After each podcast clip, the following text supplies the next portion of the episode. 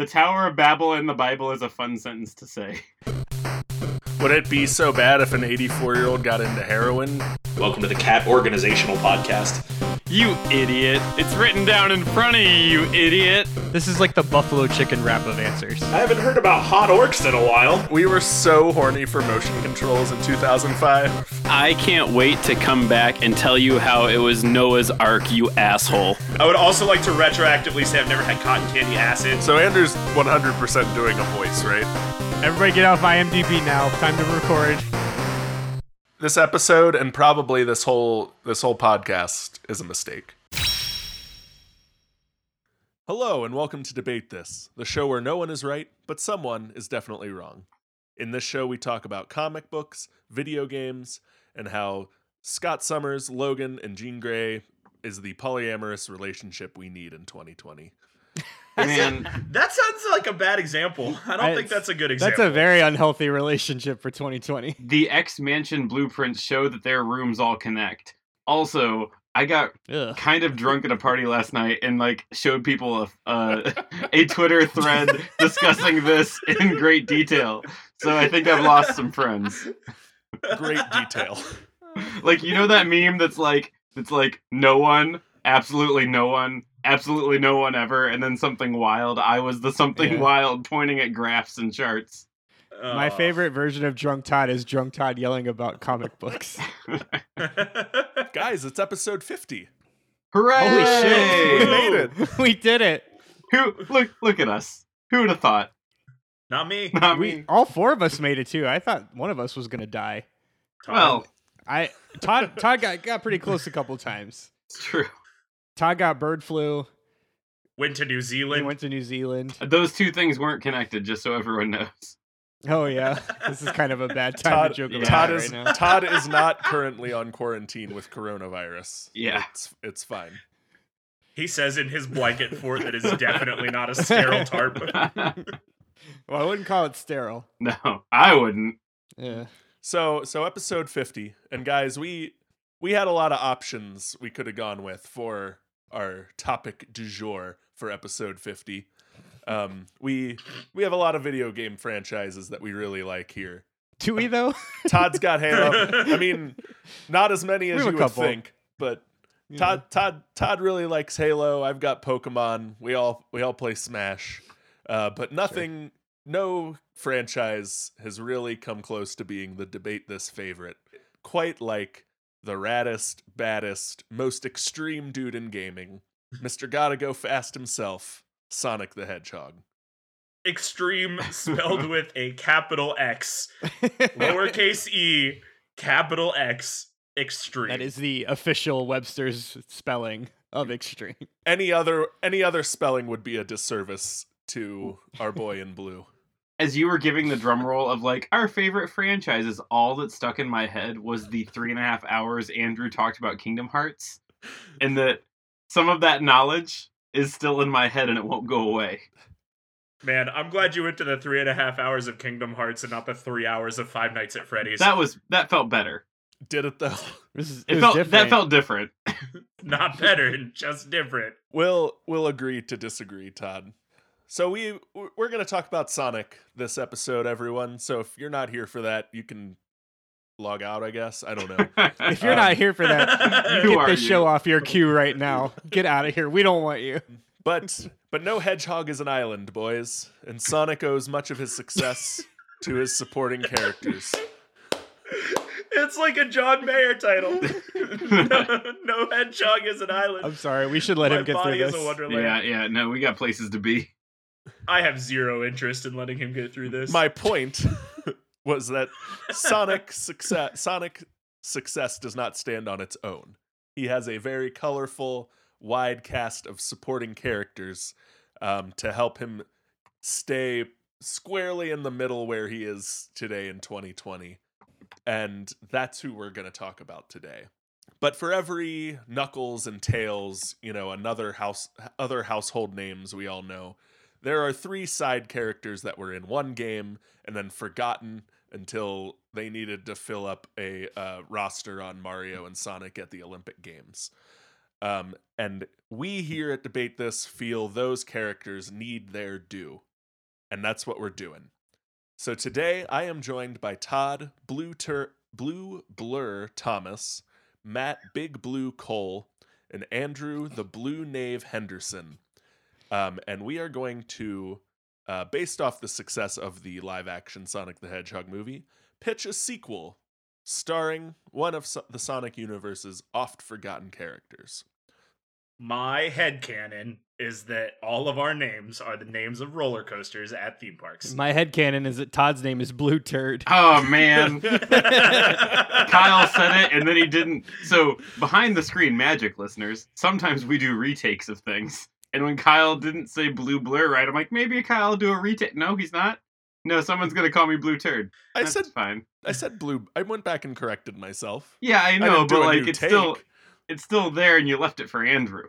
Well, well, that's the thing, because like I would have cut it out, but then Andrew said something, so I now know, I gotta it's, leave now it it's in. locked in, baby.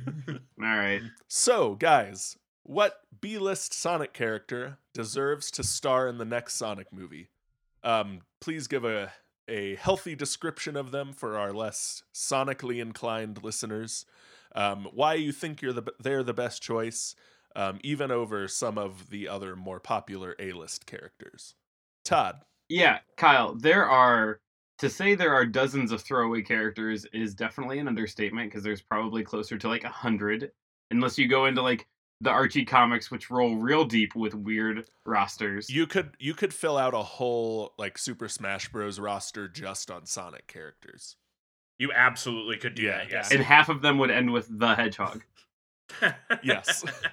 Well, yeah. the good news is that I'm going to give you another one of those because I'm going to focus on one that is a, a more recent addition, but definitely deserves an upgrade to the big screen.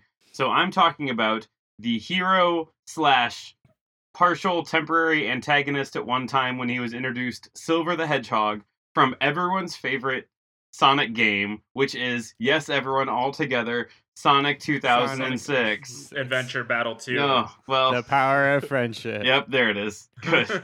so so to tell you a little bit about silver so one his skin is gray um and he kind of looks he looks like a head Wait. yeah nope, His- I'm gonna let you finish. Yeah, thank Stop you. right there. Yeah. His name is Uh-huh. Silver, Please and say his silver. skin is gray. so oftentimes when you're in a debate and you know people are going to say bad things about you you say it before they can so you know here it is anyway it's fine um so he definitely has that traditional hedgehog look but his like hedgehog fur is like more flowy um i think the internet thinks it looks like a pot leaf i don't know it's fine Wow, it does. It looks a lot like a pot leaf. Yeah. Yes.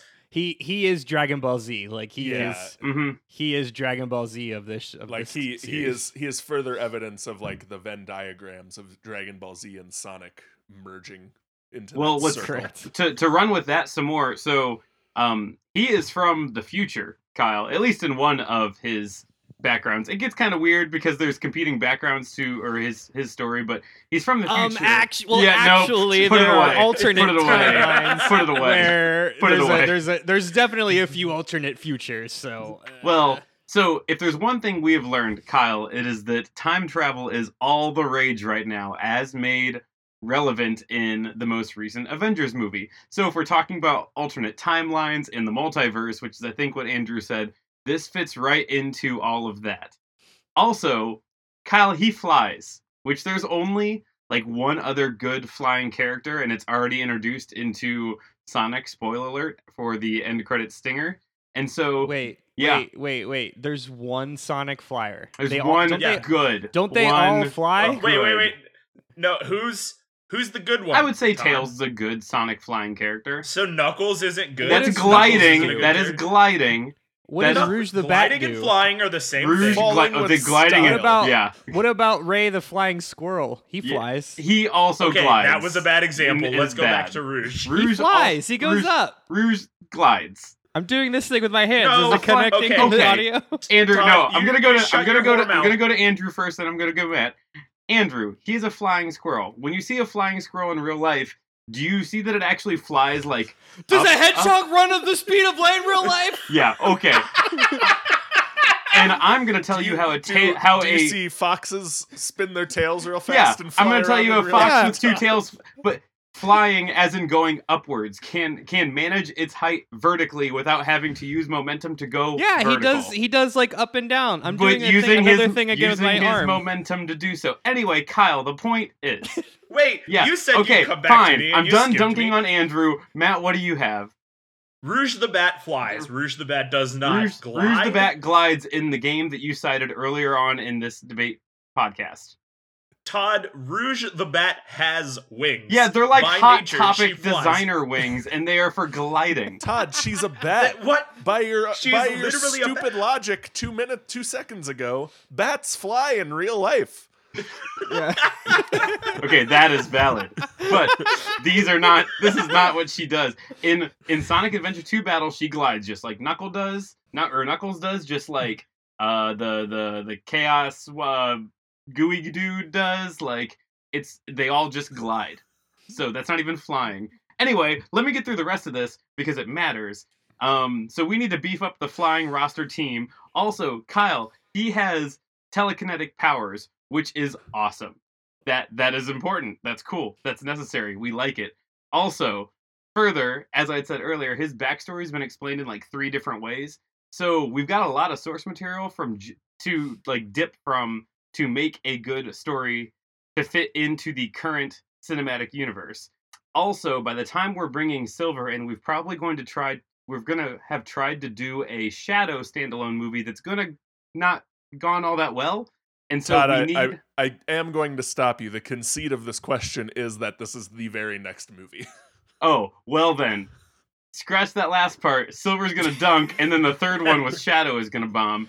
Anyway, uh Silver is going to be that next platform developed. And to tie it into the current canon that we do have, his ma- or his mentor is a large anthropomorphic uh, mammoth named Mammoth Mogul, which runs That's a really not real. no, it's very real, and it runs a Mhm. really nice parallel with what was her name, Longclaw. Was that it? Um, Mammoth Mogul is my favorite Mega Man X boss. yeah. now, now, Todd, in real life, mammoths aren't actually moguls. Is that is that going to be a problem? wait, wait, what? One more time. I did. Okay. In real life, mammoths aren't actually a mogul of anything. Oh, they, they don't. yeah, they can't even not trade a- on the New York. they're not Stock a captain of industry. They don't. They don't buy, sell, don't- trade stocks. They're just. I mean, we are in we are in a world where we're letting uh, fake bat wings fly. So you know, we're just what do really you mean fake out bat the window. wings? She's a Uh, very real the- fake bat, but the wings are the real part. The last bit, Kyle, is that the coolest thing about Silver is that he can open portals through time using the power of the Chaos Emeralds. Now, Kyle, do you know where he learned that ability from? The future. Probably the, mammoth. future, it, not the mammoth, in the future from a descendant of Knuckles. So, like, you've got a way that it ties into the canon right now. Silver is just a good choice that fits very nicely. It would have fit even nicer had Shadow already bombed in a movie, but that's okay. We're still gonna go with it. We'll leave that one on the cutting room floor. Him and his guns and his motorcycle. all right. That's that's certainly a Good. character. Um, Matt, do you have anything better? Uh, yeah, I think I do. I think I do have something better. Um, Silver the Hedgehog feels to Sonic 2006 the way that Mace Windu felt to uh, Star Wars, where it was like, uh, this character doesn't really matter, but he looks cool and it's Samuel L. Jackson, so I guess we'll keep him in the movie and make his lightsaber purple. Hold on, Matt. Yeah. Let me let me go back to Todd real quick. Todd, Yeah. are you open to Samuel L. Jackson voicing Silver the Hedgehog? One hundred percent. Okay, Matt, back to you. Yeah. Okay, um, if Samuel L. Jackson is in, slightly more interested in Silver the Hedgehog. Not like significantly, but definitely slightly more interested. Anyway, I'm not here to talk about Are you sure? Keep going. You're doing a good job. No, I'm doing better than you, but that's a really low bar to stumble over. Listen, the Sonic canon has a lot of great teams. You have Team Heroes with our titular blue hedgehog, Tails, and Knuckles. Team Dark with sh- thank you. Team Dark with Shadow, Rouge, and Omega. Or Rouge, or Rouge, Rogue. I Rouge. don't know. Bat Rouge. Rouge, sure. Rouge. Team Team Ro- Team Rose with Amy, Big, and Rouge. It's pronounced Cream. rogue. It's definitely pronounced Rouge. It's hundred percent pronounced Rouge. It's not even spelled the same way as Rogue, you weirdo. Team Rose with Amy, Big, and Cream. And of course, you have Team Chaotix with Vector and those two fucking other guys. But they all pale in comparison to the Babylon Rogues. Amy Big and Cream is my favorite um, MTV stunt prank show. Yes, got it. What? We got there. Big Um, and cre- big and cream. Anyway, They, they tried to do they tried to do tractor rap album, but it did not go very well. you, you got me with tractor rap. Big and Cream is whatever evolved from um from uh Robin Big, but I don't really know what cream is. It's just whatever evolved from it. I I can't take credit for tractor rap. That was forwarded to me from uh, uh, my wife, who uh, my wife's boss. His husband sent a video of the latest Vanilla Ice single, That can only Um, be described as tractor rap. Tractor Rap. Yep. And that is I'm gonna just leave that there, and we're gonna move on. Wow, I did not think it was possible for someone to talk about something that made the words Babylon Rouge sound or Babylon Rogues sound cooler, but then you said tractor rap, and here we are. So let's talk about the Babylon Rogues, which is a very real team name that I absolutely did not make up. Uh, no character embodies the attitude, skills, and most importantly, the edge of the Rogues, quite like Jet the Hawk. Ugh. He is the legendary Windmaster and the best extreme gear rider there is. Now, Todd thinks being from the future is cool or whatever, but is. what about being the direct descendant of an alien race of genie like beings who harness the power of a black hole into the ring that powered their world sized spaceship? What Huh? what a- what about it? Doesn't that sound great? Genie like confusing. alien It beings sounds convoluted.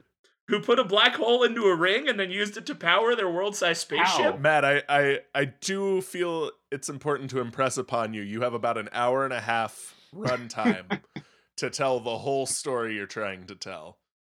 Yeah, yeah, yeah. He's he's that cool. He's that kind of cool. Yeah, thanks, Kyle. I'm glad you agreed with me. He's definitely that kind of cool. Anyway, um, he may be like an insufferable asshole at times, but he's also dedicated to playing fair. So he'll be a great role model for kids and stuff. Yep. Descendant of alien like genie beings. Or genie like alien beings? Oh, I'm he looks like sure. a fucking nerd. Whoa. You know, whoa. you know what's what's what's great about your your choice of Jet the Hawk, Matt, is that I too loved the uh, Superman movie Man of Steel because it was two hours of just exposition, and that's what made it really really good. I have been really angry about a lot of things in this podcast, but the fact that you had the audacity to relate me to Man of Steel, you bitch, Todd. I feel like Jet the Hawk would be the mascot for like the Pizza Hut Book It campaign.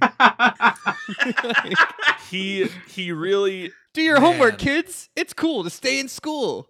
that really hits the nail on the head. Like it really Yeah. looks like a made up mascot to encourage kids to do their homework on time. Yeah, like Right. I looking at the picture of Jet the Hawk on the Sonic Wiki page, it almost looks like he is handing a book it button to a child at a Pizza Hut. Like, congratulations, you read a book this month. Yeah. Jet the Uh, Hawk is uh, the Will Smith rap joke from Family Guy. That's that's what it is. So Matt, uh, tell us more about this legendary Windmaster alien genie being. Kyle, Kyle, what more do you want to know? He is the best extreme gear rider that there is. extreme period. is extreme spelled with a lowercase e and the capital X. Uh, no, not in canon. Go on, go on. Okay, so he's the best extreme gear rider that there is, which is like the the Sonic words for hoverboard. Hoverboard. Extreme gear just means hoverboard. I don't really know why Sure. that is. That overpriced toy from three years ago. Yeah, similar but different and better. Um, so Jet the Hawk also has a sweet team who I'm definitely going to talk about later, and they're all birds and they all steal things and they're descendants of a genie-like alien race who harness the power of black holes and put them into rings to power of their spaceships. What more do you need? What more? Um, A better character. To be fair, I would have said I'll I'll say the same joke if Andrew uses the phrase "What more do you need?" But like, you know, um. Well, Matt. Um. I, I guess we'll we'll find out when you tell us more about it because you're withholding a lot of information apparently to to get us What later. information am I withholding? I told you more than Todd did. Todd was like, he's from the future. Yeah. And I said he's an extreme gear rider who's an alien descendant. I gave you the same amount of information. you you withheld all his team members because apparently that's more important to come up later, and we still don't know what he does. he rides extreme gear. Extreme and gear, he Kyle. steals things, Kyle. Damn it. Also, when have we ever cannibalized someone in this show for protecting the third act reveal? I Damn don't know. There's the first time for everything, though, right? hey Kyle, can I say my dumb thing now? please, please do. Cool. Um, so when we were sharing all the characters, I I was uh, unfortunate enough to pick last, and in picking, don't don't I- you dare blame Yeah, don't do that. a There are fictitious too setup many- for what you are about to release into the universe. in picking, I didn't want to pick something from the same like game or team as Matt puts it because everything is in set of sets of threes now. So I did the proverbial in case of emergency break glass and I looked up the Sonic comics and oh boy guys Ugh. Ah. And Andrew disappeared for three days. I I don't remember that day. It was a day, and I don't remember it. I do remember leaving the message. Here I stand on the precipice of my inevitable brain death, and three three hours and and two alternate universe reboots later, I found Scourge the Hedgehog. It's so bad. It's it's so such a such a name. Yep. Why don't you tell us more? so about I want Scourge? I want little audience participation here. Anyone anyone close to a computer or uh, or phone? Are you going to point out the look up- opening the opening quote on his Sonic wiki Probably yes. because Um, It's very good. Please just as the visual look up Scourge the Hedgehog if you're near if you're near internet. Uh, what what you're looking at is a green looking hedgehog with sick looking red sunglasses and a and a leather jacket with flames on it. Is that like a is that like a double chest scar too?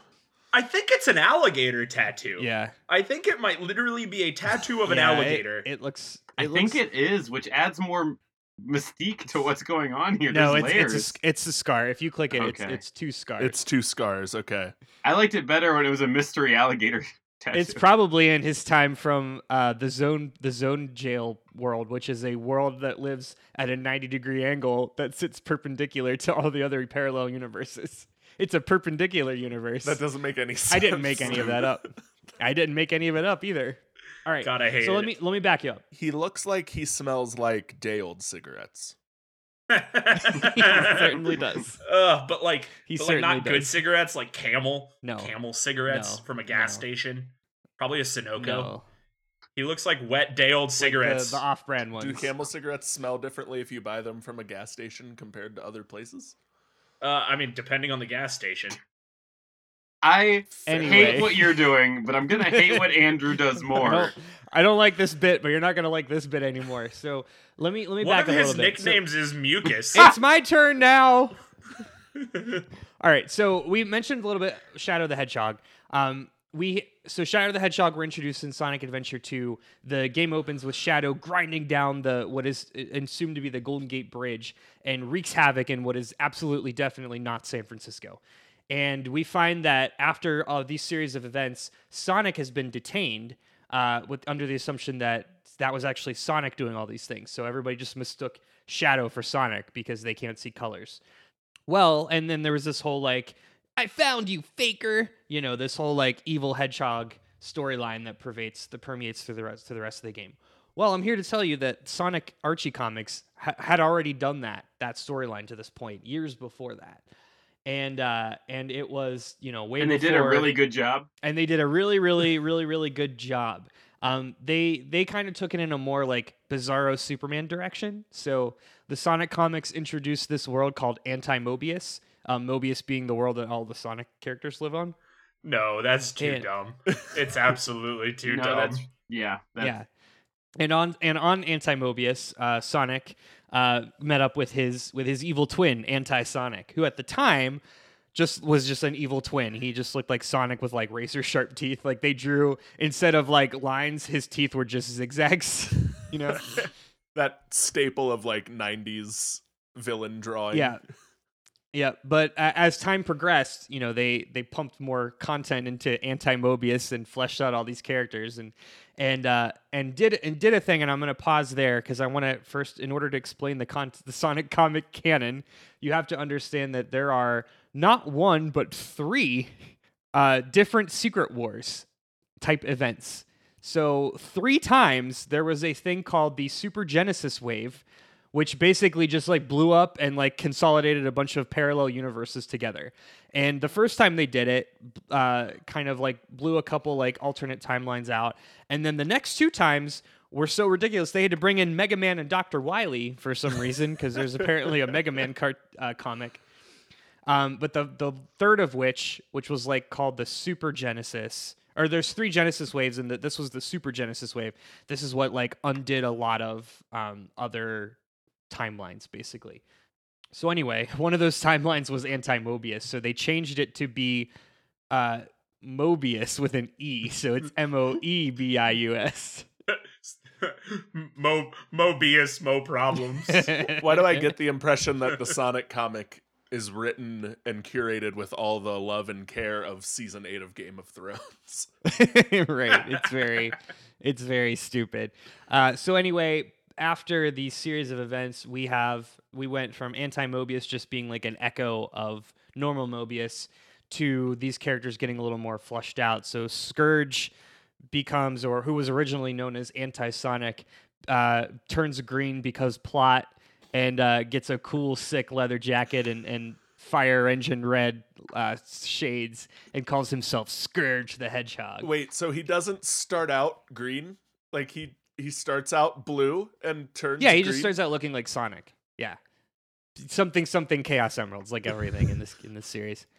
So, and, and the reason why I want to bring Scourge to the forefront, not, not just because it's absolutely bananas insane, but because with Scourge you also get the entire Suppression Squad. I am gonna take this away from you because I'm I'm looking at a picture of the suppression squad that has the squad members labeled, and it is awful. Scourge the Hedgehog is bad, but Sleuth Dog and Sergeant Simeon are too terrible. whoa, to... whoa, whoa, whoa, whoa, Matt, Matt, that's the Destructix. You're that's not the Suppression Oh. Squad. I hate this Oh so my much. god!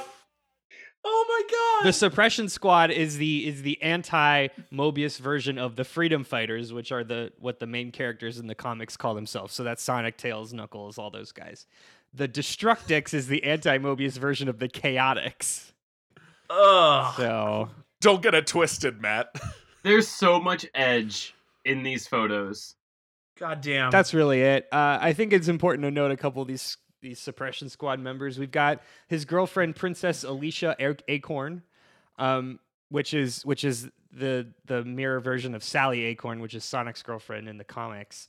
Uh, we've got Miles Prower, a mouthy punk who's looking for any excuse to stab Scourge in the back, and Rosie the Rascal, a mentally unstable girl wielding a spiked hammer that is constantly haunting Scourge for ignoring her. Okay, I'm going to point out that you you skipped Jeffrey St. Croix, who is a skunk, a skunk in an ascot and leather jacket. Um, you also skipped Buns Rabbot. Oh, Buns Rabbot's really good. We're gonna cover Buns Rabot later. Actually, I I, I don't want to I don't want a third act reveal. Buns or or Patch D'Coolette. Ugh. yeah, we li- look, guys. We could stay all day on the Sonic co- Sonic comics. I don't but want For to. now, let's just stick to Scourge the Hedgehog. I know that you said that Mega Man and Dr. Wily came in here, but I am having a hard time believing that Slurms McKenzie isn't also here. He's he's one of the Destructix. Yeah, probably. This this gorilla has a has a. It looks like Donkey Kong. He's got like a war vest on, I Wow. hate this. like a military vest. I really super hate this. Knowing the time that came Yeah. out too, that's not the least racist Oh. they could have done. Right. Um, Yeah, I, I that's all that's all I had. We don't need to talk about these. yeah, we'll we'll anymore. move a, we'll move on from that. Um, so guys, a, a real big draw of the the Sonic movie that just came out was um the the return to form, if you will, for Jim Carrey, and more importantly, the beginning of what is no, now known as the late Marsden period of film. Textbooks will have this written. It's the late Marsden. We had the, we had the we had the the reconnaissance, and we've got the late Marsden period. Um, The reconnaissance. Um, Ugh. and the studio really wants to continue that trend. Um, so the next the next question, the next thing they want to hear from you is uh, a an actor you recommend uh, who you want to pull out of retirement for one last ride to appear opposite your character. What role are they going to play in the movie? Why did you choose them to like pair with your character? And just generally, what what are they going to do in the movie, and and how do you see it? Uh, so Todd, what do you got? Yeah, so I went the route of giving you um someone who falls into that late Marsden period. So someone who's not necessarily looking for their revival or their last ride, but someone who's looking to be that new buddy cop face with Silver. And so the thing to note with Silver is that Silver in the game Sonic Rivals had some really, really clever in your face commentary that he would say as he passed you. He would say things like, I'm better, and who's the best? You know, really like, really the jab at you. really, and- really colorful stuff. Yeah, oh yeah. And so, scathing insults. so we're going to need a strong leading name with sharp, you know, strong, uh, uh, that that in your face personality to really hold their own against our beacon of justice, Silver. And so, someone that I don't think is doing much right now that I think we need to call up would be uh, Peggy Carter or Hayley Atwell herself to play the role of a brilliant scientist who discovers that time travel technology and helps open up the portal that brings Silver or the thing that Silver is fighting to this our timeline. And so uh, she will, in fact, be the actual smartest person in the room at all time, kind of running against how Robotnik likes to play that. Though she'll be largely unassuming because she is here to perfect her craft and she doesn't need to impress you or anyone else, Kyle. I mean, she kind of does. It is an audition. Okay, well, No, that that aside, So, do wait, does she work for the government? I don't understand why she's No. experimenting with time travel. I mean, I think she's just a brilliant scientist working for Humane Science Company, and she discovers, or So maybe why she's is she working, working with Robotnik. or well, no, I'm just saying there will come a time where they share the screen, and she is smarter than him and lets him know about it. This is the, the this is the pitch. It you know whatever we'll work with it. It could be whatever. We'll we'll workshop it, Andrew. I don't think okay. I don't think Robotnik. I don't. Did Robotnik have a lot of women on his staff? I only remember Agent Stone. Yeah, he the- just had he just had the one guy. yeah. Um. So I think things to look forward to would be uh the the the biggest highlight on the the screen for her when she's you know she's this brilliant scientist and she's so matter of fact. There's gonna come this moment where something completely bonkers takes place, and she remarks about how this can't be happening as she like looks over and realizes that she's talking to an anthropomorphic time traveling telekinetic hedgehog, and she goes, "Oh, right." And then they go back to their completely bonkers thing that's going on. There will also be a really good crowd pleasing moment when uh I don't know, she like punches Dr. Robotnik or kicks his ass or something. Um and That that girl power punch. well and like and like after he tries to big brain her in some really dramatic moment, she like kicks his ass and says something like, Now who has egg on her face? Man or something. I don't know. Hayley Atwell. You are Hayley Atwell. banned for life from the writing We'll room. leave the Yeah, writing no, I'm- the, the the writers, writing in this movie is excellent. I'm just here to present the storyboard with a couple interchangeable scenes that we can mess with. I'm not here to write the, the script. That's no, no, that's not me.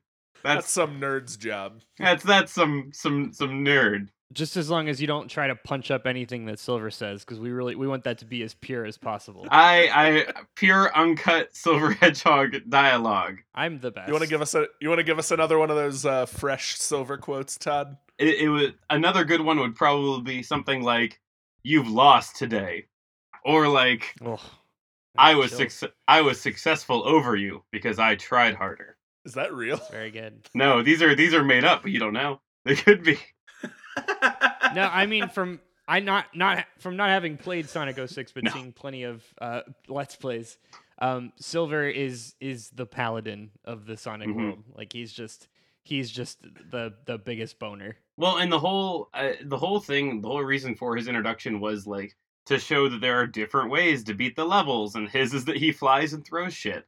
Um, I don't think I think they really came up with the concept of how he would play before they decided anything else about his character or personality. That sounds like every Sonic game ever. Oh yeah, Hey, we have this idea, let's build a plot around it. Like, hmm Yeah. hey, it'd be cool if we made Sonic the Hedgehog like fight things and punch things and maybe not just go fast. Uh, well, let's make him a werewolf, yeah. werehog. That's how we'll do it. and, and they let they let that one get through the gates. Like that one that one happened. Not only did they get, get through the gates, it's one of the better ones. A lot of people signed off on that idea. Yeah. Do you, are, do you have anything else, Todd? no, I think About- well, I think that movie sells itself. I- I- Hayley Atwell. Hayley Atwell is looking for a franchise that she can sign on to for the next ten years. Seeing as how I don't assume we're getting a lot more Peggy Carter. So, um, and if we do, it's probably more cameo than like standalone stuff. So she's she's in it. She's ready to sign on for for uh 10 movies and that is like or uh, 10 years not 10 movies but maybe 10 movies jesus that's so long uh, a 10 year deal yeah So you're, you're she's gonna Robert Downey Jr. the the Sonic franchise and just carry it on her back for ten years. she's she she's gonna no kyle she's going to robert downey jr the silver franchise and carry it for 10 years Oh, okay, Mm, great. Ugh. Matt, stop stop Todd from saying more things. I will absolutely stop Todd. Here's the thing Todd picked an actress and said, We will build a character for this actress who isn't part of the Sonic lore, and we're going to try and make that stick. And I have no interest in doing that. I think one of the things that made Jim Carrey work so well as Eggman was that everybody knew who Eggman was. And they were like, Yeah, I see Jim Carrey as Eggman. That's great. So I'm going to take a character that is already well in existence in the Jet the Hawk slash Babylon Rogues storyline and I am going to put an actor to that character. And that actor is none other than Samwise Gamgee himself, Mr. Sean Astin. Fantastic. Sean Astin will be playing the role of Storm the Albatross. Storm the Albatross of the Fucking Babylon Storm Rogues. the Albatross. but so here's Storm the, the, thing, Albatross right? is a unit. An Yeah. absolute unit. Exactly. And here's the thing Jet the Hawk and Wave the Swallow are still totally CGI like Sonic and Tails were, but not Storm.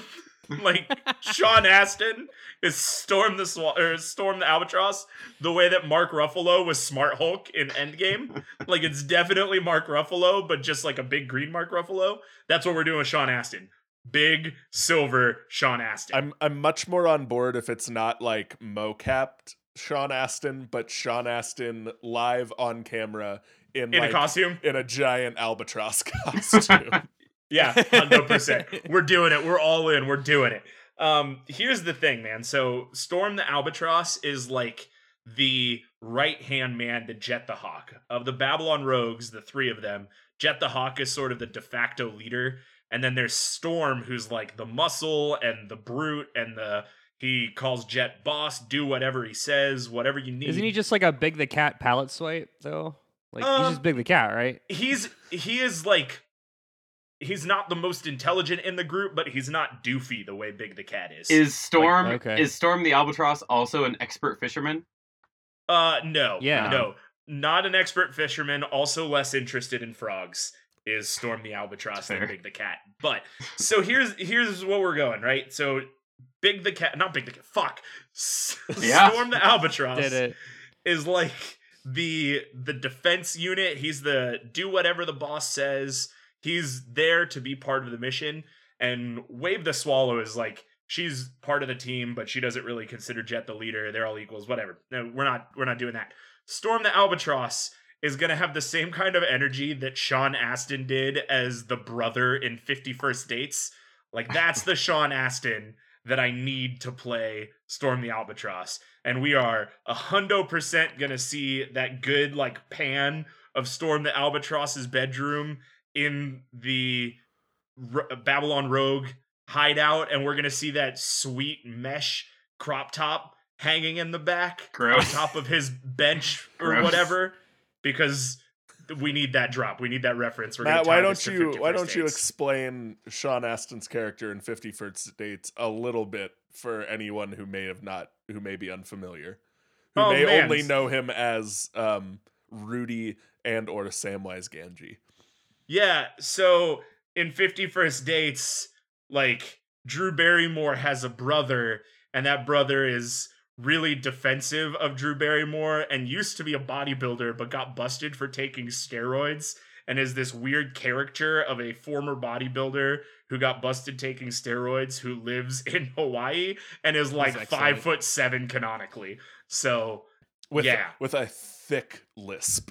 a thick lisp. very Yeah. thick and every single scene in which he is in there is a mention of his nipples every scene Um, I do I do want to mention just quickly, literally the first paragraph of the Storm the Albatross entry on the wiki. Personality. One of Storm's most defining traits is his lack of intelligence. He is dim-witted, often forgetful, easily misled, and can trip over even the simplest of words. He also gets happy and upset in a childish manner quite fast, hinting his simple mindset. Good. okay so read me the first sentence of big the cat uh, Oh, I got you. I've got that page open. good Um, it's, it's, it's It's, it's my it's it's my homepage. Um, uh, fictional character, blah blah. Uh, large anthropomorphic purple cat who lives deep with mystic ruins. Uh, though imposing of stature, Big is a gentle and easygoing, though somewhat dim-witted person with a heart of gold. He also possesses incredible strength and toughness that makes him one of Sonic the Hedgehog's strongest allies. He is also an expert fisherman. okay so like Hangs out I with will- best friend Froggy. I will 100% acknowledge that Storm the Albatross is not a smart character, but I think it's two very different kinds of Does dumb. does Storm the Albatross have one of those um like a belt that a woman would wear just for fashion? Because that's what Big the Cat has is just a fashion belt. Yeah, a It's a fashion belt and belt. fashionable slides. That is big the cat. the slides. No, it's it's a different kind of it's a whole different character. It's like Big the Cat is that like good little brother that it's like ah Big the Cat like ah but he comes along because he's little brother and we love him yada yada yada. Storm the Albatross is just kind of the bumbling idiot like he's like Kronk. He's Kronk in uh, Emperor's New Groove. That is Storm the Albatross. He's what they use to remind the kids to read. Here's what happens if you don't read, kids. yeah, he'll 100% be on a read poster in a college library someday. With the book upside down. Yes. it'll be an Archie comic. Um, Andrew, what what actor are you you pulling out of the regs to to star in our movie? so the other two guys talked a little bit. I think there was some pretty big gaps in between where the last movie ended and this new movie begins. What I'm going to propose is that we go, we jump right into it. So my first scene, very, very much following the lines of Spider-Man: Homecoming. We're going to start with a cold open with a team of fire trucks rushing into his, into the scene of a blaze in a small town. And this is after a couple seconds we realize or recognize to be the aftermath of the final showdown with Robotnik in the first movie. So this is for those of you who didn't see the movie, Robotnik just like launches like 300 missiles at like all of these like residencies and shit in Green Hills, Montana, and, and everyone's just like, oh, that's crazy. Um, and then like James Marsden and Sonic just like just like walk away from the carnage. like James Marsden's like, yeah, people are probably dead. I'm the sheriff. Whatever. I got a new son, and and it's just like they're out, right? And like immediately when I saw that, I was like, the fuck. Um, so I want to dive into that. Um, so we, so like I said, our first scene here is this cold open where these fire trucks come in. Out from the lead fire truck, we see a strong-looking firefighter played by the one, the only Adam Driver. And and I'm gonna pause there because I want to be super clear. I think it's generally understood, but I'll explain. Um, when thinking about you know kind of following this motif of like foils and and anti anti Mobius, anti Sonic, what it would be the anti Sonic version of James Marsden. Well, everybody, it's kind of generally understood that Adam Driver is the opposite of James Marsden, Ab- right? Absolutely. Now, I don't disagree, but can you help me get there? Sure. So James Marsden is, you know, very much like what you see is what you get, right? Very like just you know, very uh, surface not surface level, but like classic classical good looks, right? He's, like just- an American cheeseburger. Yeah, he's like an American cheeseburger, exactly. like you might have some lettuce, tomato, onion, but like there's no surprises there. No, He there's is- no there's no extra is- patty special sauce. Sesame Yep. seed bun. Whereas like Adam Driver, Adam Driver is is is an onion. Adam Driver is not even a cheeseburger. Adam Driver is just an onion. Adam Driver He's- is he's a Crunchwrap Supreme. It is Yeah, it is confusing and complex and broody. but but also amazing and and never like do you never not want a Crunchwrap Supreme? Exactly. I always And want a Crunchwrap Supreme. Exactly. I do also always want Crunchwrap Supremes. And, and just like Crunchwrap Supreme, on the surface, it's not a lot, right? It's just like kind of a quesadilla. but then you bite into that and you get, you dig in, you're like, holy shit, marriage story though. so hence Adam Driver is the opposite of James Marsden. Li- So- listeners, please check out our non-existent Patreon to hear Todd's three-hour dive into how um, how Adam Driver is a Crunchwrap Supreme.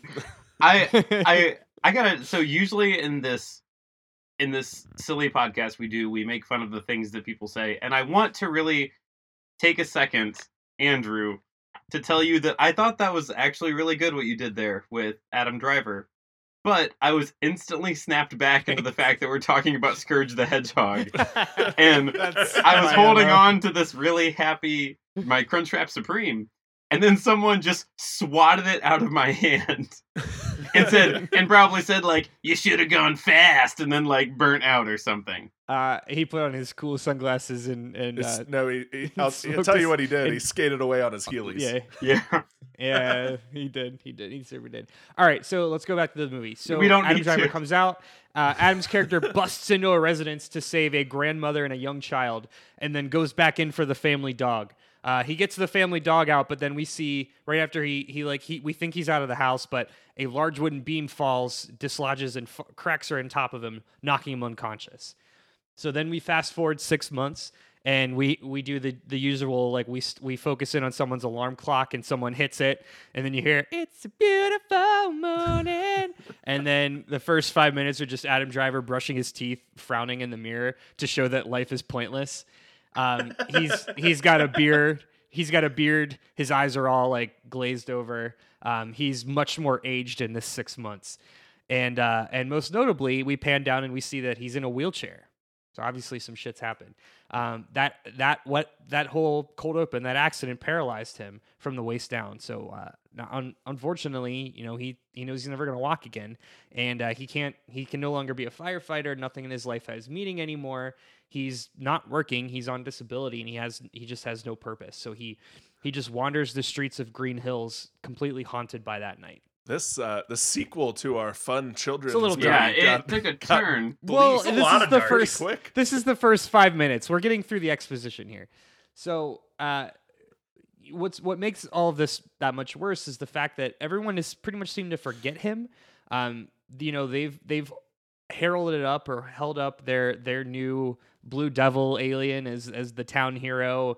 James Marsden, the the classically classically handsome sher- town sheriff, is decided to stay and not move to his cool, bigger, way better job in San Francisco, and uh, and everyone's just kind of forgot that you know this crazy person blew up like a bunch of houses and a lot of people got hurt, um, including Adam Driver. Um, all they care about is this is their is their new alien friend. And uh, just as mysteriously as Sonic appeared years ago, we see a green hedgehog with red shades and a leather jacket and a smarmy grin emerging from a warp ring. Uh, we see Scourge running into Adam Driver's character while running, wandering around town drunk and slovenly eating a bagel with too much cream cheese, and Scourge dubs him Bagel Dork. I won't- I won't know. Saying it again didn't make it better. That No. that's a foil. That's a foil to Donut Lord. So Bagel Dork, uh, Bagel Dork and Scourge don't like each other. Oh, bagel dork! I get Yeah, now you get it. Yeah. Uh, they don't like each other at first, but they soon find a common enemy in Sonic the Hedgehog and the town hero Donut, Donut Lord the Sheriff. Uh, so together they're going to take those losers down. And then, because this is a family movie, Bagel Dork eventually learns that Scourge is actually evil and stops before going too far. And he will eventually switch sides and work with Sonic and James Marsden to trick Scourge into going back from where he came from, uh, reminding audience that heroes come in all shapes and sizes. I don't like that you started your family movie, uh, the sequel to a family movie that started with a very fun and happy record scratch Yep, that's me. Bet you're wondering how I got here. And instead started it with a firefighter tragedy. A first That's no responder getting injured, Andrew. Well, Well, but, here's- but, here's the but I balanced it. Here's Look, the we rewrite balanced it out. Matt. We've got it's a beautiful morning. Here's we the got rewrite that. for you, Matt. We skip, we we do it in reverse and just show a very sad um, wheelchaired Adam Driver, and then you get your record scratch, and he says, No. "I guess you're wondering how I got here." Oh. And then we throw it back and show that he was in he was in the building and got a beam dropped on his back. Yeah, we'll do that. We'll make it that. Is that Thanks, better? Kyle. Is that more lighthearted?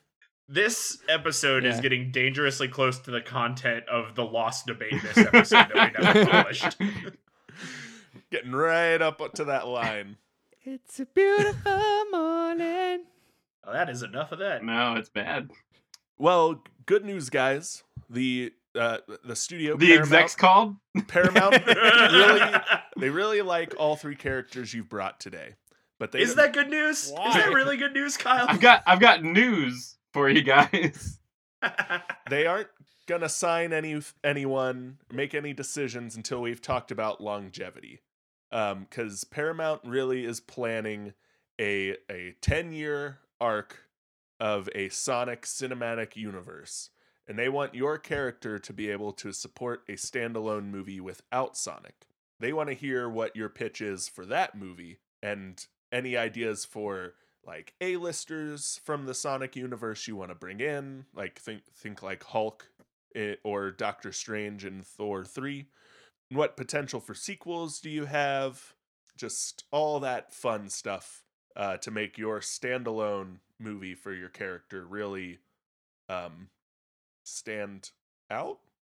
I didn't Stand like that. alone. Alone. Stand Ah. alone. Stand alone. If, to make him really stand by himself. Uh, We're gonna skip Todd now. And no, I've got I've got good things. Um, do so you? I well, I'm gonna hold you to that. I've got I've got. It opens with silver. It opens with silver saying, "I stand alone." uh, that is my favorite Godsmack song. I song. was say Godsmack is playing behind me. ah, stand alone. Stop! Stop! inside. We gotta pay for that. Stop. Yeah, we we need to monetize this episode. Um, okay, so Silver as a character is just very OP. I would draw the comparison to like Silver at his maximum power is like binary form Captain Marvel OP, who can you know she can smash through full spaceships. Silver can manip- can manipulate shit with his brain. So we are going to focus on what happens right after the big explosive ending of the the huge team up moment in the movie that followed uh, Silver's introduction. And so this movie after that is going to be a movie about how Silver has to try to like find his place in this like post battle life with his friend Blaze the Cat. Blaze the Cat is not the A-lister. Blaze the Cat is just his friend. So Thanks for thanks for clarifying that. it's Right important. away. Popular character Blaze the Cat is not the A-lister. so Blaze, with surname the Cat, they have found themselves living in the Mystic Ruins with Blaze's cousin, Big. Big the Cat. Big the Cat is the A-lister. And I'm here to tell you that not only are we going to have everyone's favorite character, Big the Cat, make an appearance in the second outing of Silver the Hedgehog, You mean a reskinned Storm the Albatross? uh, yeah, and here's and here's and here's the thing: Big the Cat is going to be using a similar technology as Matt described, but it is going to be played by Dwayne the Rock Johnson. And so, so not only that, Blaze the Cat's favorite friend, best friend, is a small frog named Froggy. As for Froggy, that's Kevin Hart. So this movie, this this movie is going to go from what was you know that large huge explosive introduction of silver to this like weird much more low key there are not issues in mystic ruins and then obviously things are going to ramp up in the end and then silver has to you know tackle that um the kicker here is as we're building this universe around silver because silver is the moneymaker here now the movie to follow that one is going to introduce another popular character that everyone loves, Espio the Chameleon, which I mean everyone already knows how much they love Espio. We've talked No. about that here on the Nope. I- podcast. I No one defended has ever Espio, loved I hate Espio the Espio. Chameleon. nope, he- hear that? Everyone loves Espio.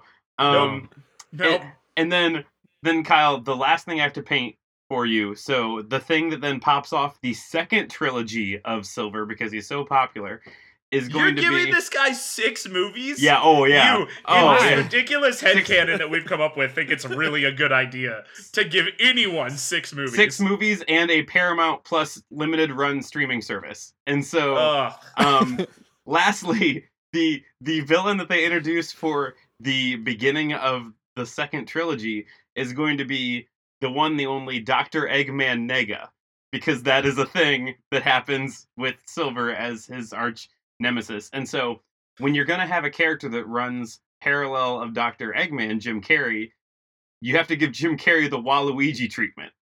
And so Kyle, the opposite actor for Jim Carrey is going to be obviously the one and only Gary Busey. Yeah, so that Ugh. is that is what Ugh. what we are getting Gross. Kyle. He's not. He's not like an opposite. He's just like a like an alternate. I feel like Andrew put Yeah. a lot more thought into his opposite character than you did, Todd. Mm, I don't I think agree. so. I, I agree with you, Kyle. Mm, I have a better opposite to Jim Carrey. I would say Gary Busey is using Jim Carrey's powers for evil and not for good. Yes. I stand like by what. I've said because I like because I've the, dug this I- hole and I have to stand in it. I'm, I'm in a deep hole. Also, I just really like the mental image of like Gary Busey just getting too close to Jim Carrey and like sizing him up and then saying something really scientific. Like I just I I want it. I want that energy. My my image, like the image that my brain went to, is Jim Carrey, like Jim or not Jim Carrey. Gary Busey's version of Robotnik is just him in like a long sleeve tee. It's just like- I, I, I just kind of like like salivating at the mouth and like just like in normal street clothes. Again, I just have this mental image of him like out. I don't know. Jim Carrey got in people's faces really closely, and I want Gary Busey just getting a little bit closer to Jim Carrey's face. Take that as a quote that stands by itself. I I only got into this podcast to get Gary Busey's face as close to Jim Carrey's as possible.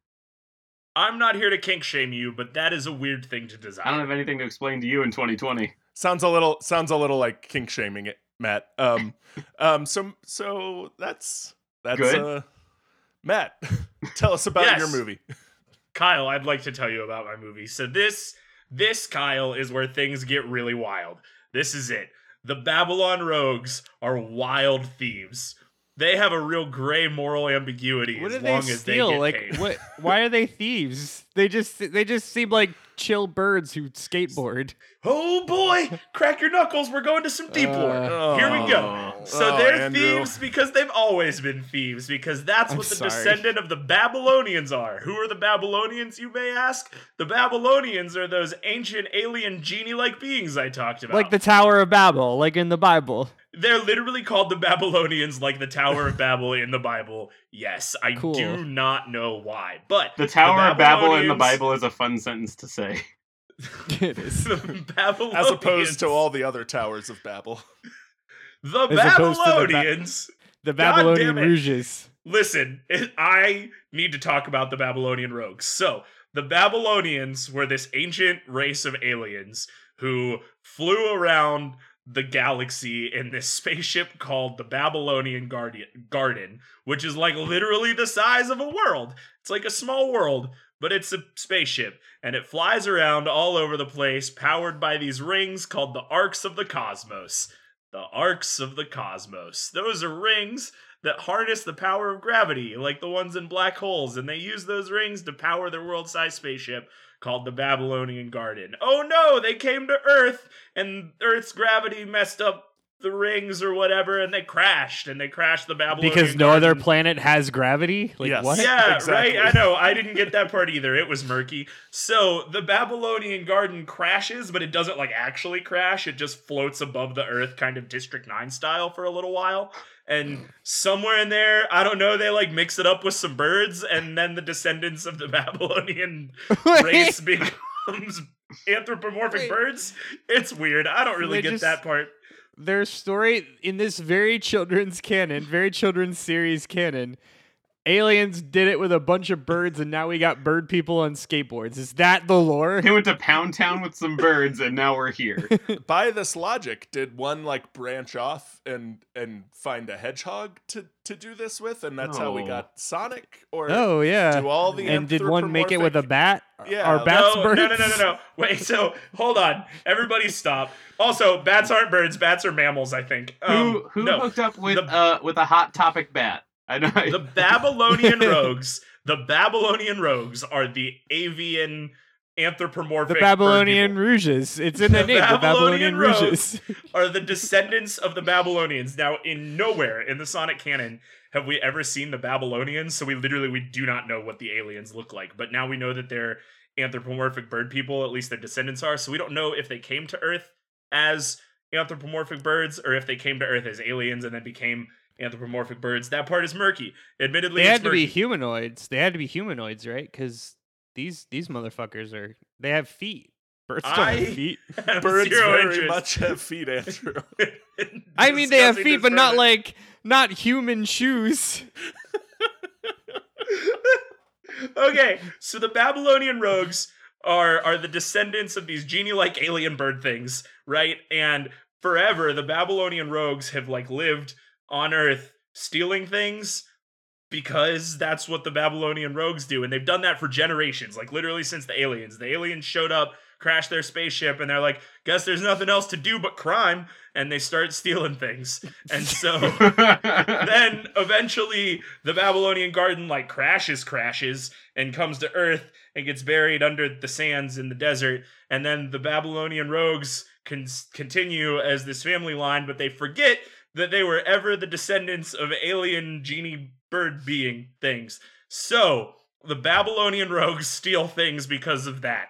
I guess I don't know. They just always have. They've always stolen things. They steal things because they're the Babylonian rogues. So they have this real great moral ambiguity, right? And they're gonna steal some things, and this leads them to team up with Eggman for a while in an attempt to steal the Chaos Emeralds to reactivate the Garden of Babylon because, like, reasons. So that's Sonic canon. All right, that's what happens in the books. But we're going to take some liberties here because the Sonic movies haven't quite gotten to the Chaos Emerald part in the STHCU. So instead, the Babylonian Rogues are going to team up with Jim Carrey's Eggman to steal back the Arks of the Cosmos, which are those black hole rings that power the spaceship I was talking about earlier.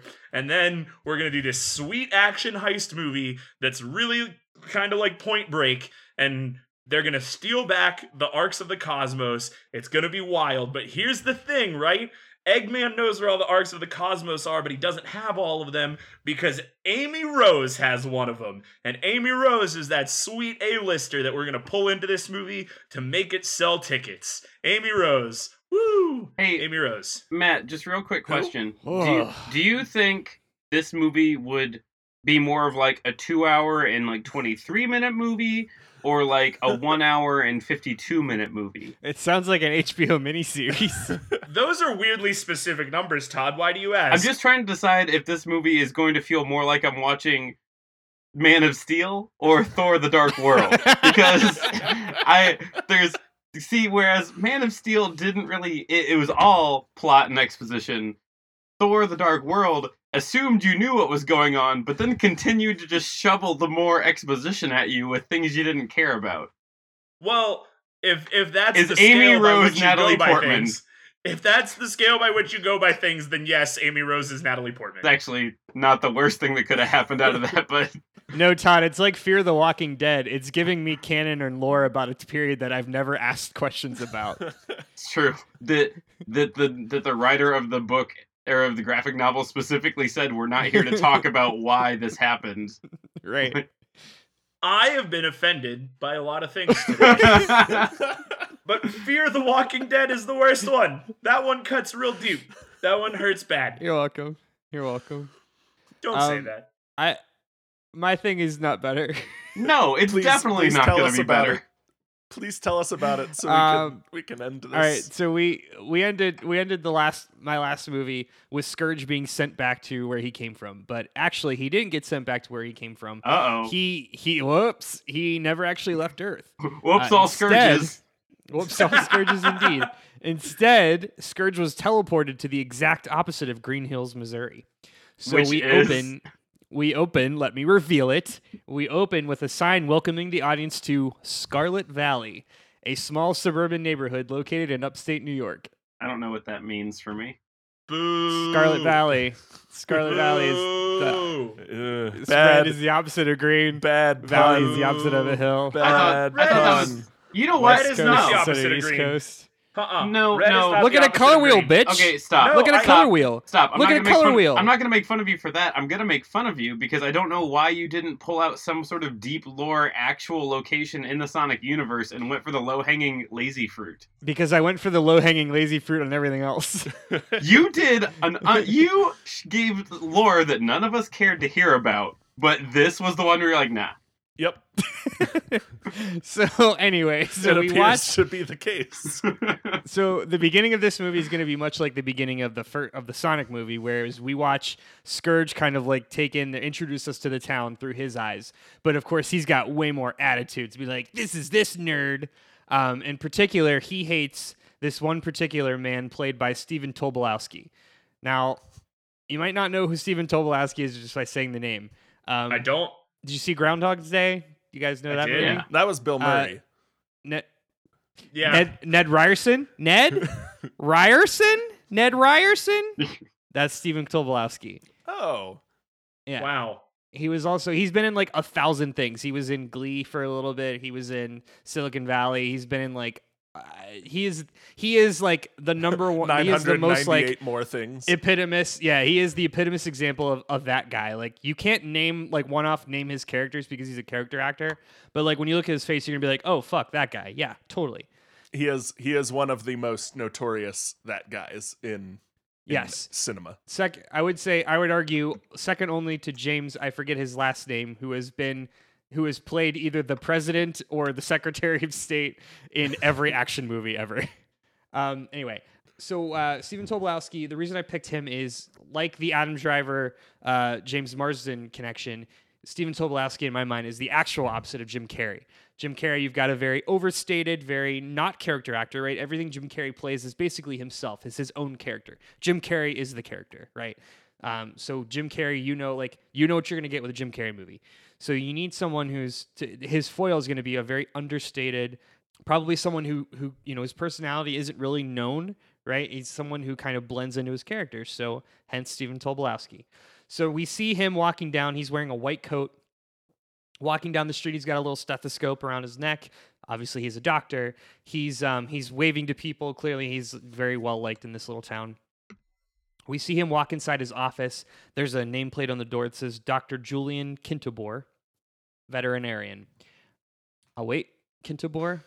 Spell it out. I'm gonna have to, Throw- I have to yeah, flip it, no. reverse it. Oh. Reverse. Oh, I get it. It's It's Robotnik. Robotnik backwards. backwards. This is Oh. the low. This is the low hanging fruit because Oh, that's actual low nemesis. hanging.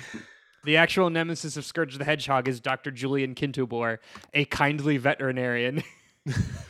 Wait, so are the Scourge comics just this like kind of asshole hedgehog yeah. tormenting this poor veterinarian Basically. for no reason? He doesn't have it. He doesn't have his own. I mean, Scourge is the bad guy in his in his world. Like he is like Robotnik is the evil. Like he is he Robotnik took over Mobius. Scourge took over Mo- anti Mobius. Or But why why does he pick on this one particular vet- veterinarian? because he because he's too nice. Um, because he because and this is where Buns Rabbot comes into play because Buns Ooh, Rabbit good. I've been waiting. is Buns Rabbot is actually Scourge's other girlfriend, secret girlfriend, who Secret girlfriend. dumped her because she had because not kidding, she was diagnosed with AIDS, and Doctor Kintobor is trying to cure her Whoa. of her AIDS. Whoa! Is that canon in the comic books? Uh-huh. Who does? I mean, I, and like, okay, let's let's be fair. that's Marvel- worse than your reveal that Adam Driver was in a wheelchair. Yeah, and I like know, Marvel did some really like, and I really, didn't make that up. Marvel did like terrible things to women superheroes for a long time, and then they like retconned all of it because they're like, wow, we were terrible. But man, It's really bad. Archie comics are supposed to be like lighthearted and not that. But but they're not though. Like read look look at any any comic of Betty and Veronica and under like it's fucked up. the Sonic corner of Archie Comics, where everyone even, has everyone different. isn't wearing pants and has like one defining feature. Yeah. Yeah. Bones Rabbot has AIDS. Um, anyway, so I'm going to leave you with that. So uh, Kinto played by Stephen Tobolowsky, walks into his office. He looks suspicious. He shuts the blinds. He opens a secret hatch in the back of his office, and we follow him in the back room where we see a small red echidna wearing a black beret. And Tobolowsky says, Oh, Nux, how are you feeling? Pause. So Okay. when I well, mentioned and the last the last reveal here is when I mentioned the suppression squad earlier, I purposely omitted the Knuckles version because the anti Knuckles is actually not part of Scourge's team. Anti Knuckles is a pacifist because normal Knuckles likes to fight. Anti Knuckles, I kid you not, has a fr- has a black beret and a small thin mustache, because he's French. and his name because he's French and his name is Onux. How is that Andrew, important spelled? question. Yep, uh, Todd asked my important question. How is it spelled? O apostrophe N U X. Nope, that's the worst one. That's they could have been a lot of things and be bad, but that was really bad. Yeah. That one was the worst. So Onux says, I'm feeling better. My thanks, Dr. Kintobor. You are really a paragon of society and a true friend. Onux tells Dr. Kintobor he doesn't have any money to pay him, so he offers him, let's say it together, a chaos the power emerald. of friendship. Nailed it.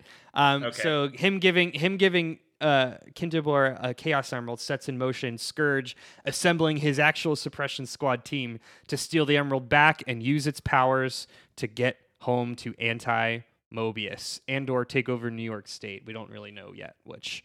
And that's the movie. Scourge the Hedgehog.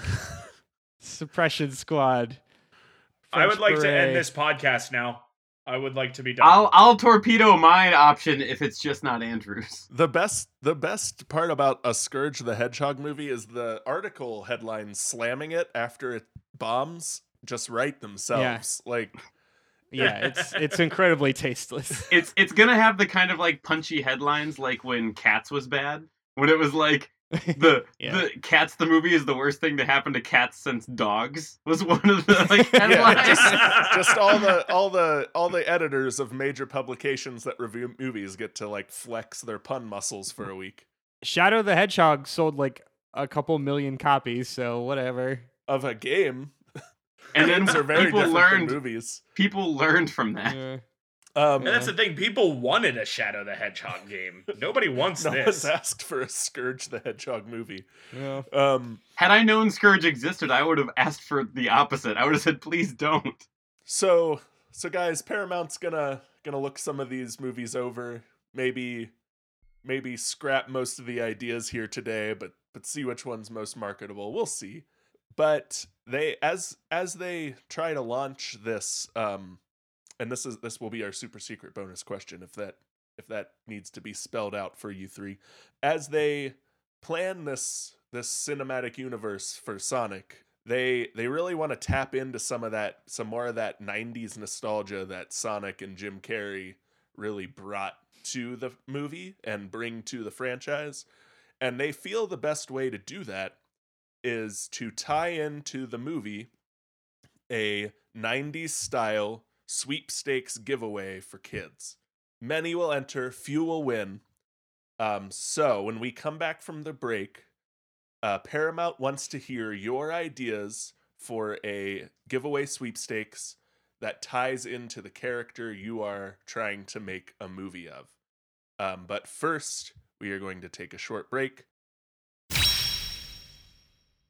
If you're anything like me, then you've sat and stared at the clock on your phone and asked yourself, why is this different from the time on my computer? And why is that different from the clock in my car?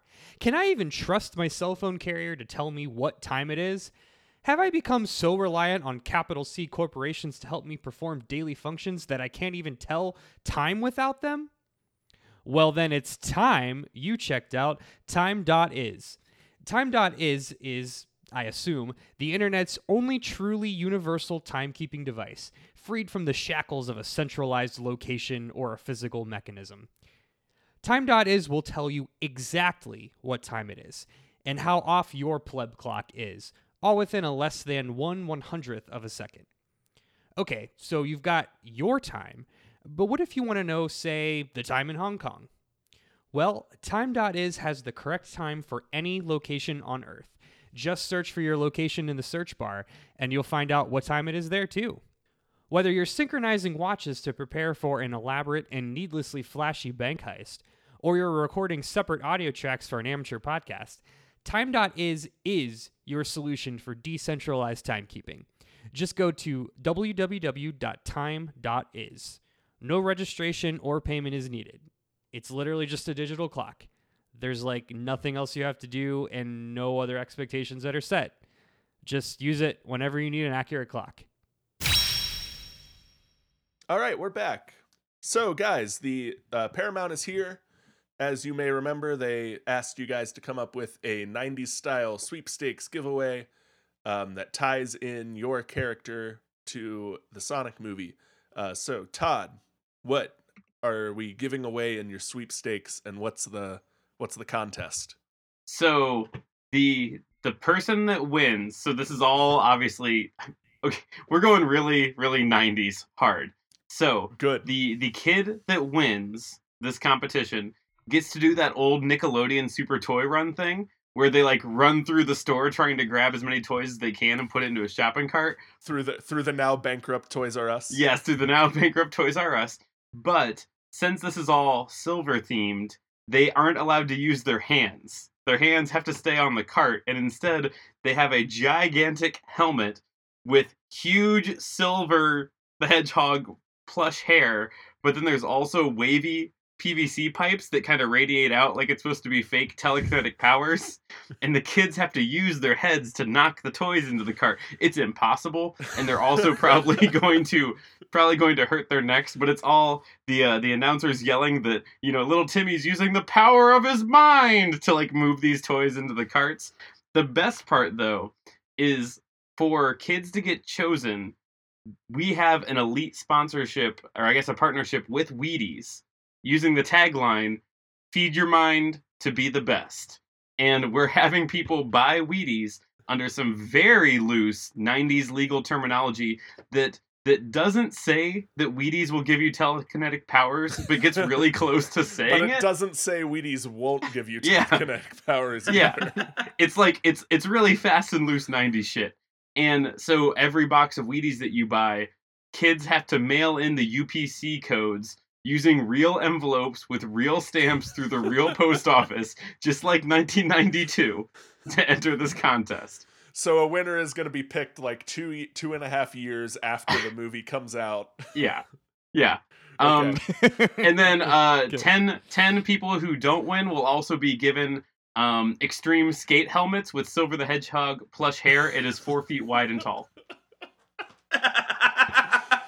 All right, that actually i'm the best That actually sounds really fun. Um, I I really like that. Um, Matt, what do you got for us? Tell us about your sweepstakes giveaway.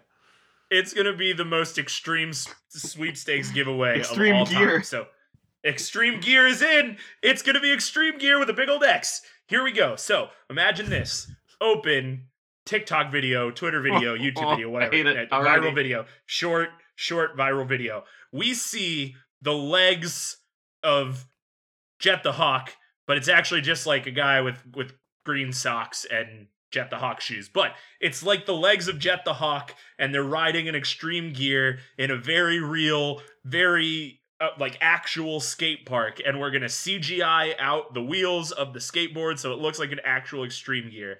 And they're gonna do a really sick kickflip, and they're gonna ride 50-50 down a really sick rail, and then they're gonna do some other cool skateboarding move. Uh, it's been a long time since I played Tony Hawk Pro Skater. A Benihana, that's a thing I remember. They're gonna do a Benihana and a pop shove it, and then boom, smash cut, fade out. It's not Jet the Hawk riding that extreme gear, it's Tony Hawk riding that extreme gear. And Tony Hawk and Birdhouse have teamed up with Paramount for the Jet the Hawk Extreme Gear giveaway, where you upload your sickest extreme gear trick to the internet using the hashtag. I didn't get this far in the branding. Using the hashtag Jet X Tony Hawk. I don't know. And- Tony the Hawk. Tony the Hawk feels really natural. And Tony the not Hawk, as yeah. terrible yeah, as the other yeah. one. you did. Hashtag hashtag Jet the Tony sweepstakes. And so Hashtag Tony. hash- Hashtag Tony Hawk definitely didn't do it with a bunch of birds. Ha- so hashtag you upload your video with hashtag Jet the Tony sweepstakes, and whoever uploads the most sickest extreme extreme gear trick is gonna get sent to them a very real, very actual, very super real extreme gear board that is definitely just a prop that you hang on your wall and cannot actually be ridden and doesn't actually hover. That's in the small print at the bottom of the screen. Also, Paramount and Birdhouse not liable for anybody who gets injured trying to do extreme gear tricks. But the winner gets a really sick extreme gear, and then 15 runners up are gonna get little extreme gear tech decks, and they're gonna be signed, and we're gonna tell them they're signed, and they're gonna think it's signed by Tony Hawk, but it's not. It's gonna be signed by Jet the Hawk, because that's the movie we're doing. Tiny Extreme Gear Tech decks signed by Jet the Hawk with no wheels, so you can't do any cool tech deck things with them. Jet the Tony giveaway. two two things, Matt. I yes.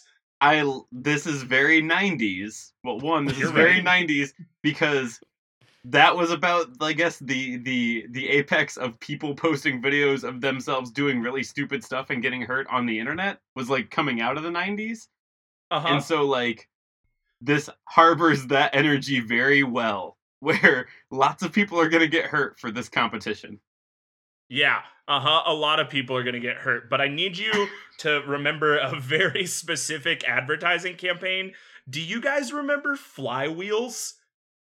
Is that doing anything No. for That anybody? is- I had to- That name rings a No. bell, but I could not tell you what a flywheel is. Yeah, so I had to Google what they're called because I didn't remember either. Flywheels are kind of like Beyblades, except they're car tires. Oh, that's and right. you put them on this handle and you rip the stick and then they fly. Oh. It's No, they don't Yeah. fly. They they roll forward like a wheel. yeah. until Well, they I mean, they they roll, they fly like wheels do. And um, there was a ramp, and the They whole glide. thing of the They don't advertising fly, they campaign. the whole thing of this advertising campaign was that you could use a flywheel and hit this flywheel ramp and jump over an airplane. Does anybody else remember this? Is this just a me I thing? do because I also remember that the the way they advertised it was it like they reached relative speeds of 400 miles an hour, which meant I do remember that. which, yes. which meant like if it were a real sized wheel going as fast as the flywheel is, it would be going 400 miles an hour. But it's this big, so it's only going like 15. Yeah. Yep. So it's going to be exactly like that advertising campaign. We're going to show Tony the Jet the Hawk doing these crazy extreme gear tricks, and then people are going to try and replicate them, but we're going to put on the advertisement that we're not liable for any injuries. You have to sign a waiver and send that waiver in with your video. Um, the other thing that I was gonna say, Matt, is I really wish the winner got a legitimate functioning high-powered hoverboard because that seems like just the kind of uncontrolled chaos energy of the '90s, where like you give some eight-year-old this like overpowered hoverboard. and just wait for him to definitely not get Oh, injured. yeah. give a give an eight year old a, a green goblin glider is essentially what Todd is proposing right now. Yep. Um, Andrew, what a, what about your sure. your '90s sweepstakes giveaway? Yeah, so uh, one thing that every kid, every '90s kid has in common is they they have to deal with gravity every day. Gravity is a very real thing. So it's the great equalizer, some If- say. if if anti-sonic is the radder version of Sonic, then one could say anti-gravity is the radder version of gravity. And what better way to experience anti-gravity than moon shoes? Boy. So every uh, at every participating at any participating Taco Bell, uh, you're you you as a '90s kid are eligible to win the the uh, Scourge the Hedgehog anti sick anti gravity rad '90s extreme gi- sweepstakes sweepstakes giveaway. Um, every third, if you buy an extra large uh, Baja Blast, you get one of those two stamps that will that could give you a chance to win the moon shoes, but will probably just give you a free Choco Taco. I mean, free Choco Taco is Yeah, a pretty good consolation prize. I I would actually take a Choco Taco over Moon Shoes when I, while 32, but but that's obviously it's not targeted to me. and uh, much much like the McDonald's milli or McDonald's uh, malt, uh, uh, Monopoly? Monopoly campaign was was a was a uh, stroke of evil genius. This too will be a similar villainous act, whereas no one actually wins the moon shoes because the moon shoes don't exist. Uh, it's trying to follow It's along the, same board- format as the uh, boardwalk Park Place yeah. catch where everyone gets Yeah. a boardwalk piece, but Park Pla- Park Yeah. Place exists like in the back of McDonald's warehouse somewhere. Well, no, while we're talking about this right now, have you guys watched McMillions, the It's documentary? it's w- literally queued up on my HBO now. I just haven't watched it yet. I we can't talk more about it right now because I'll like Yeah. go into a fever dream over it. But it talks about what you just said, Kyle. I know. I we I need to watch it. Organized crime was running the Monopoly game. Well, this too. this too d- disguised as moon shoes. All right. These are all these are way better sweepstakes giveaways than movies you pitched, guys. Um, but that's that's not Yeah. what we're doing today. So uh Paramount is gonna gonna think over everything you brought to us like they always do. So while they're while they're in their their back offices, um give us or before they go to their back offices, I'm sorry. Um give us your your last your last words before they before they close up and decide. Um, so in true Silver fashion, Silver would just leave you with a quote that says, "Thanks to our efforts, this movie will be a success." Also, The Rock mocap is a seven foot purple cat, Kevin Hart to scale. Um Matt. No. Yeah, Matt. Matt is second and Andrew is third today. I'm tired, guys. In place of my concluding statement, I would simply like to issue a correction. Earlier in this episode, I said that I Stand Alone was my favorite Godsmack song, and it is not. It is their cover of Rocky Mountain Way, also When Legends Rise. That's the end of my conclusion. Thanks. Thanks for clearing that up. And Andrew. Uh, also, in lieu of my of a, of a formal closing statement, I'd like to list off the rest of the Destructix, um, which are also all Mega Man X bosses. Andrew, the board recognizes your decision to cede the rest of your time. And Thank you. Thank you.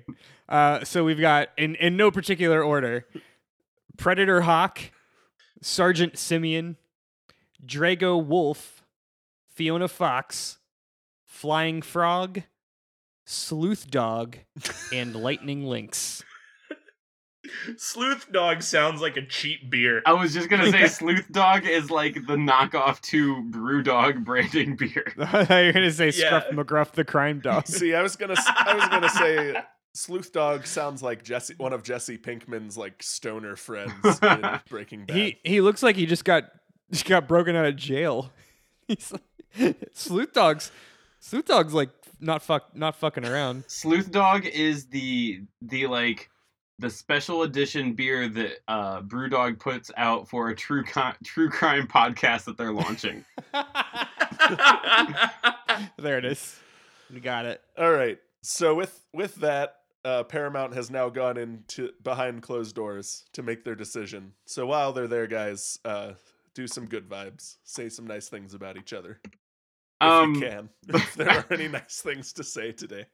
boy, guys, there's a reason why B-list characters just stay B-list characters. I think, and we did a Yeah. we did a, a real a real a real podcast today to try and do this. Um, Matt, I actually really like Jet the Hawk. I think Jet the Hawk's a cool character. I um first knew about Jet the Hawk, I believe, from Sonic Riders. I think that's where Jet the Hawk showed up. Um, yep. and I remember seeing Jet the Hawk on the cover of the game and I was like, wow, that's actually super, super cool. Um, the whole like people boning birds and, and black holes and, and rings to power their don't- planet don't really sized it. spaceship. That's a, a lot. I don't, it, it seems to me again, one more time, that they made a cool character and like, well, I guess we gotta explain what happened here. And they couldn't have just, you know, not done that. But no, I like Jet the Hawk. I think that's a good character, and I think aside from the weird things about Babylonians, it was great what you did today. Um, I'll take that. Andrew, if you take the nice things that I said to Matt and then take them out, that's what I have to say to you. Uh, Scourge Great. the Scourge the Hedgehog is an affront to all things that I love. Uh, no one, no one asked for Scourge the Hedgehog. In fact, the fact that there had been an evil Sonic and then an anti-Sonic and then Scourge the Hedgehog, which is great because the quote at the top of the Scourge the Hedgehog wiki: "Evil Sonic, anti-Sonic, old news. The new hotness is a real scourge." That's a Uh, quote that he said at one point in time that came out of his stupid hedgehog mouth. uh, I value the work that you put into completely fleshing out this terrible thing you brought us today. it's it's got a real I want to say it's got a real Thunderbolts vibe, but I'm kind of getting Suicide Squad. yeah, Ooh. Ooh, Yeah. that's bad. I'll take it. But maybe once the first movie doesn't do well, maybe it'll relaunch and be better because that's kind of what they're trying to do now. It's got big birds of prey energy. Um, okay, yeah, Todd. I don't remember you answering the third question, so I'm just gonna go off your first two questions that you answered. Um, My third question introduced Gary Busey. That's why you don't uh, remember it, That's why I don't remember it. Yeah, yeah, that's I, weird. I too It's like to forget all things in my life that are associated with Gary Busey. Um, so positive things about you, Todd. Uh, you brought Big the Cat here, and there's something to be said for that. Um, also, you referenced Sonic so- Sonic 06 like it's a real game that can actually be referenced, and not a fever dream that we all at once had together as a collective society, which until today I believed that it was. Um, Andrew, similar to what Todd said, yeah, those same things. Uh, In all seriousness, though, I like Scourge. Scourge is really good. it's so stupid. like, it looks terrible, but Yeah, it's like the right kind of terrible. Like when when we kind of came up with this question of like, what are we gonna do for the 50th episode? Oh, let's do terrible Sonic characters again. And we we unleashed the pantheon to it doesn't matter. It doesn't have to be the chaotix. It doesn't have to be it can be whoever. And you said, guys, Scourge the Hedgehog. The minute I clicked on that wiki link, I lost my shit. it's so stupid and amazing. It's so ridiculous. And the fact that he's got the leather jacket with like those two bullshit straps that don't matter Right. and that the like sleeves are frayed. It's Yeah. so good. It's, some it's some Tetsuya Nomura bullshit right there. yeah. Scourge is this weird thing where like it was definitely a trope in like the late 80s early 90s to do the like the nega version of your hero Yeah. character. Like like Yeah, Captain absolutely was. Captain Planet had Captain Pollution. Um you Yeah. had you had Bizarro for Superman just Yeah, it was Bizarro. As everybody was just Yeah. doing Bizarro. But Yeah. Sonic isn't like your squeaky clean goody two shoes kind of hero that needs a like Mhm. nega version. So trying to make the nega version of the like extreme cool character gives you Right. Scourge the Hedgehog. Well, that's that's that's what makes it weird because he's already a foil. Like he was made Yeah. to be a foil of Sonic or of Mario. Yeah. So it's like, yeah, like a, a, a an evil version of Sonic is just like more. which which like if they were gonna do that, they should have done it and had like had Mar a their version of Mario actually exist and be the negative version. But Um, another thing too, just because everything is, you know, cyclical and happens over and over again. Metal Scourge is a thing. Doctor Robotnik No, made a, certainly is. No, a it's metal not. Shut up. Scourge. He certainly is a thing. Yeah. Yeah. you shut Anyway. your stupid mouth. Yeah. Metal Metal Scourge is uh is green and also has the sunglasses and Oh, he's got flame. no! He's got flame decals on him. Oh, it's so bad. I'm deep. I'm deep in the lore, and apparently the the fearsome foursome, which was the start to dis- Reported to Mammoth Mogul. I Oh was just gonna no! bring this It up. all goes Yep. full circle again. It all, it all connects. It all connects. hate it. That's right. That's Wow. right. Serving as the mogul's quote dumb muscle. Wow. Yeah. All right. Well, that's Um, all I have. Go ahead, Andrew. Todd, I I really I actually I really like Silver as a concept, not as an execution. Yep. Uh huh. um he's his his his the idea behind him was like let's do like a you know let's let's basically he's future trunks right like he's trunks Mhm. from dbz and like he is the trunks to sonic's goku and it's like okay, let's bring like a cool, like serious, you know, OP character from the future, but he just kind of ended up being like kind of a boner.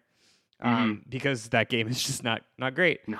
Um, but I, I like the idea of bringing Silver into the sh- into the canon, and it and it actually like of all the crappy B list characters, that one probably makes the most sense because Silver is like the most actual like fleshed out foil to Sonic, right? Because he's like he is when you think about it, like he's the serious one. He's like no nonsense. Where Sonic's like chili dogs, like that is more of a foil than just like a leather jacket and sunglasses. Yeah. You know. I will never get enough of Andrew's Sonic the Hedgehog impression either. um but yeah but but very good pick uh matt um what did you pick again you had Jet the Hawk. I had Jet the Hawk. Fucking Jet the Sean Hawk. Sean Astin in a in a um the sean that the sean astin bit that's is what my keeps favorite. coming I think back to mind, but he did sean Jet the Hawk. sean astin in the sean astin in that mesh that mesh suit or uh playing playing uh the albatross character the big the cat the gray big the cat is very very good um just just a really good pick. I if you hadn't picked Jet the Hawk, I definitely would have gone with one of the Babylon rogues because they're just they're like C if if chaotix are C tier, they're D tier. so well well done both of you. And and happy 50 guys. yeah. More happy. Yeah. happy 50 and to at least 50 more. At least. All right. Um so uh Par- the Paramount has has made their decision. They're all filing out of their boardroom uh, and looking very judgmental and concerned. One of us Um, is getting a good answer. The other two are getting horse heads in our bed. Truth. So the good news is they they are going to use all the characters that you guys brought today. You're not all necessarily getting movie deals, but Or like paid. you made good arguments for the characters and they will be included in the Marvel in the sorry, in the Sonic cinematic universe because we've got 10 years of uh of movies to flesh out here. yeah. Um, That was quite the contract that we signed. so to start um, Andrew, they are not going to make a Scourge the Hedgehog movie course at not. this point in time that would be silly. no. because Certainly not. because of course they aren't. However, um, when they when they get to the Guardians of the Galaxy stage, there will be Scourge the Hedgehog Easter eggs hidden all in the background of whatever movie that ends up being. That's Um, all, all I need is my collector nod. That's it. so from there, Matt, they are not making a Jet the Hawk movie at this time. However, they have decided Jet the Hawk is going to play a like a minor role in the overarching movie or in the overarching um, cinematic universe because they really they really like the tie-in merchandising options of Extreme Gear, and a blue hawk is pretty or a green hawk is pretty cool. Um, what really drove them away though was that they didn't want to make a two and a half hour slog fest of a movie explaining the Babylon Rogues history because good lord that's a nightmare. They'll they'll have to revisit that one. Um, they'll teach. They'll give that the Eternals treatment if we're doing anything now. yeah. yeah, you know, on, that feels right. I'm okay with like this. so this feels so. Jet the Hawk and and they're they're seeing about getting um Storm the Albatross in so that they can get Sean Astin into a silly costume because they really want to get Sean Astin into a silly costume. They really Don't liked all of us want to get Sean Astin into a silly they costume? really Kyle? really really liked that part of your pitch. Um so that leaves us with Todd. Um you you will be getting your Silver the Hedgehog movie deal today. Two two trilogies, right? Standalone. Uh, Absolutely not. They're they're they'll hash that out with you, but no, not two trilogies. um, they No character has ever needed six movies at you, Fast and the Furious. No. um Got them. they they really liked the the very like stoic stick in the mud hedgehog to be the opposite to Sonic's uh wholesome snarkiness and they they think that'll play really well with the kids when um when Shadow or not Shadow Silver sorry uh gives you know gives a very grim description of why he had to come from the future and Sonic like and they cut to Sonic and he's got a mouthful of chili dogs with Yep. like a hot dog hanging out of his mouth or something. They they just like they someone threw that storyboard panel up on the wall in their meeting and they're like, "Sold, make the movie. Why isn't it made already?" Um, so uh, congratulations, Todd. You are our winner today. That makes me like one for fifty, so I'll take that. Yeah, that. C- congratulations. Take Did your, it. take your win and, and squirrel it away for for the hard times when you don't win I'll, any. I'll put it. I'll put it on my. I'll put it on my shelf next to my other two wins. So, thanks everyone for listening to Debate This. Uh, follow along with the argument on Twitter, Facebook, and Instagram at Debate This Cast. You check out our website at debatethiscast.com. And if you like what you hear, please leave us a review so more people can hear our nerdy, dumb show, and so we can hopefully do 50 more episodes. Thank you, everyone, for sticking with us through 50 episodes. Uh, we appreciate Seriously, thank you. Yeah, we, yeah, it's it's appreciated. we ap- we appreciate your your listenership and um, look forward to giving you more episodes in the future. Um, so until next time, I'm Kyle Harper. I'm Todd. Sleuth Dog is a bit too hoppy for my liking. Thomas. I'm Matt, Tony the Jet, the Hawk, board, Cole. And I'm Andrew. Just want to remind you all that Scourge the Hedgehog's main nemesis is a kind veteran trying to cure a bunny rabbit of AIDS. Henderson. Is that your nickname in college? Was it? Sure was. That was right off the tongue. yep. Thank thank you all for debating with us. And if you think we're wrong, you can come fight us behind the swing sets, nerds. They would announce that as Andrew would come onto the football field in high school.